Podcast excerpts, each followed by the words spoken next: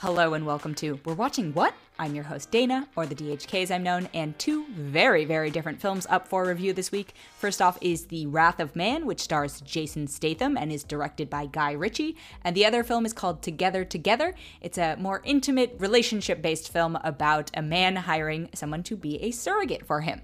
And without further ado, here's We're Watching What? First up is a film called Wrath of Man, and I'm going to read you the synopsis because if I read you the synopsis, I think that will tell you right away whether or not this movie is interesting to you.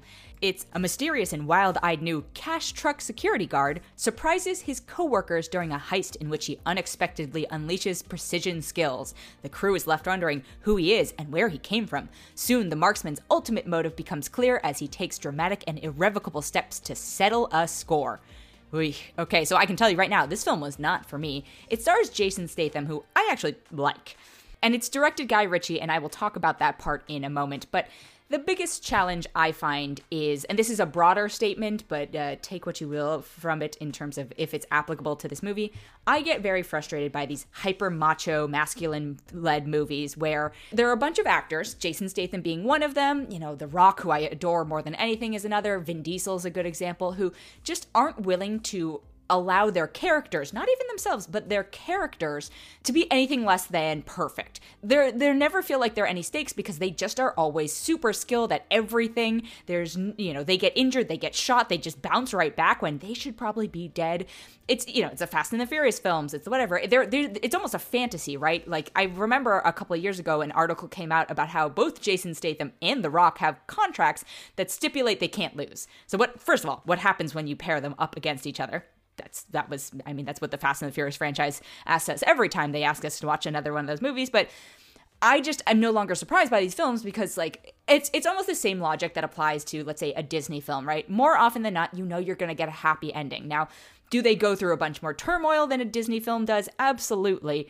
But at the end of the day, I generally have a sense that, mm, you know what, they're probably going to be fine because these guys are just so macho and unwilling to play characters who are fallible, even. You're watching the same movie over and over and over. Now, I will absolutely give Jason Statham credit for being willing to be in the movie Spy because I thought that was a really fun play on this type of character, the, almost a James Bond esque character, right? Where it's just like James Bond is someone who gets shot a bajillion times and still seems to be doing fine after all of this that type of movie, it's just not for me. It gets really repetitive. Every once in a while, somebody does a really good job with it, but this is why I feel like we keep getting these repetitive films where we end up with actually a franchise with like a transporter or, uh, you know, Fast and the Furious is probably the biggest one, or Expendables.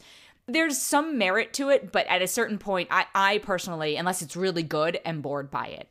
Now, this film in particular pairs Jason Statham with someone who I'm not a huge fan of, and that's Guy Ritchie. And uh, okay. Guy Ritchie's last theatrical film, which actually was also one of the last films I saw in theaters, and I am so relieved that it was not the last film I saw in theaters, was The Gentleman, and I found it to be super racist. Guy Ritchie definitely has a style. You know, I would say that Snatch or Lock, Stock, and Two Smoking Barrels are the best examples of those styles, and there's I guess a value and a novelty to them, and then it just gets really, really, really old. And so, in terms of The Wrath of Man, I was just like, I don't know what's going on. I don't care. None of the motivations for the characters make sense. Yes, Jason Statham's does in a broad, broad sense, but the rest of the way that the world comes together and the plot comes together doesn't feel anything novel. And then again, going back to that point I made earlier about how there really aren't stakes in these films, you're just left with. You know, I throw my hands up in the air. Now, there is totally an audience for these films because they keep getting made. I don't want to judge the people who are interested in these. And I would say like Fast and the Furious is in a sort of different world, only because at a certain point they just kept getting more and more absurd and topping themselves. Like I hope the next one's gonna be in space. I truly do.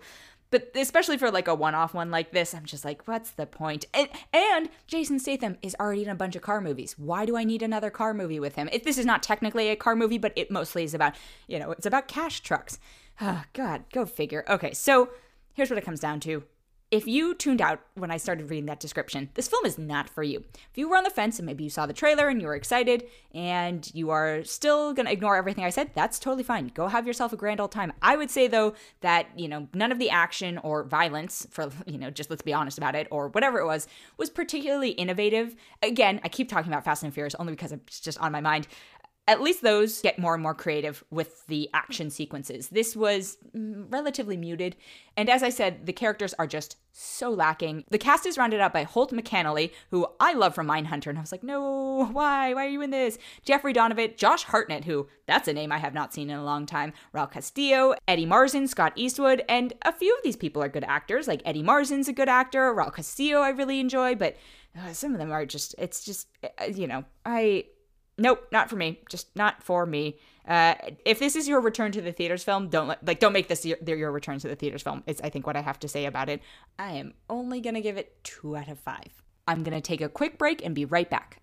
And I'm back. And then the other film I have this week is called Together Together. I watched this back at the Sundance Film Festival for 2021, so I always like to preface these reviews for anything that I watch at a film festival with. Chances are I watched about 30 other movies at the same time, and so they all get a little blurry. I do, however, remember thinking, oh, this is actually one of the more enjoyable ones. One, Sundance this year was a lot of very bleak films, and this was a more lighthearted film. And two, it's just a slightly more put together, no pun intended, film. The premise of it is a, a, young woman is hired to be the surrogate for a single man, played by Ed Helms. Uh, the young woman is played by Patty Harrison, and it's just, you know, they're dealing with the question of, oh, are you together together? Or why is he doing this on his own? And I do really like that. I think it flips a lot of the expectations, the gender expectations on their heads. Traditionally I feel like you end up seeing a lot of movies where a couple starts out being like we're going to be platonic and it's the woman who is always the one being like are we? Am I do I have more feelings? I don't know. What's going on?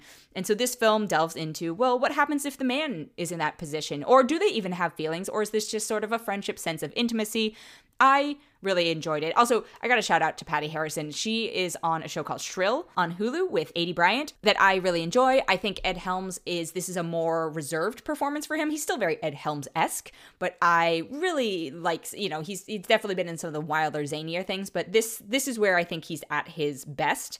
The rest of the cast is Tig Notaro, Julio Torres, Anna Konkle, Sufe Bradshaw, Rosalind Chao, Timm Sharp, this is not a big movie. I don't know how else to say this. And that's not a bad thing. I oftentimes enjoy this scope of film because it does feel like plausible, but also just removed enough that you can really get into it without feeling uncomfortable. And as I said, I really, really like the idea of exploring singleness and the questions that come around singleness through this perspective of a straight man. And also that question of why don't you have kids yet? Don't you want kids? All that sort of stuff. These are things that women definitely get peppered with a lot, but men not so much. And so liked seeing the tables turned. Not something you hear me often say, being like, you know what, I want more movies about single straight men. I have to give this film credit because of that. I recommend it, and I think it's worth watching. I'm not going to get too much into it just because going on the journey with the characters was actually enjoyable, right? That's not something we've had a ton of these days. So, is it a perfect film? No, but I still enjoyed it, and I'm going to give it 3.9 out of 5. That has been it for this episode. Thank you so much for listening. If you enjoyed it, we would love it if you could leave us a rating or a review or even consider subscribing.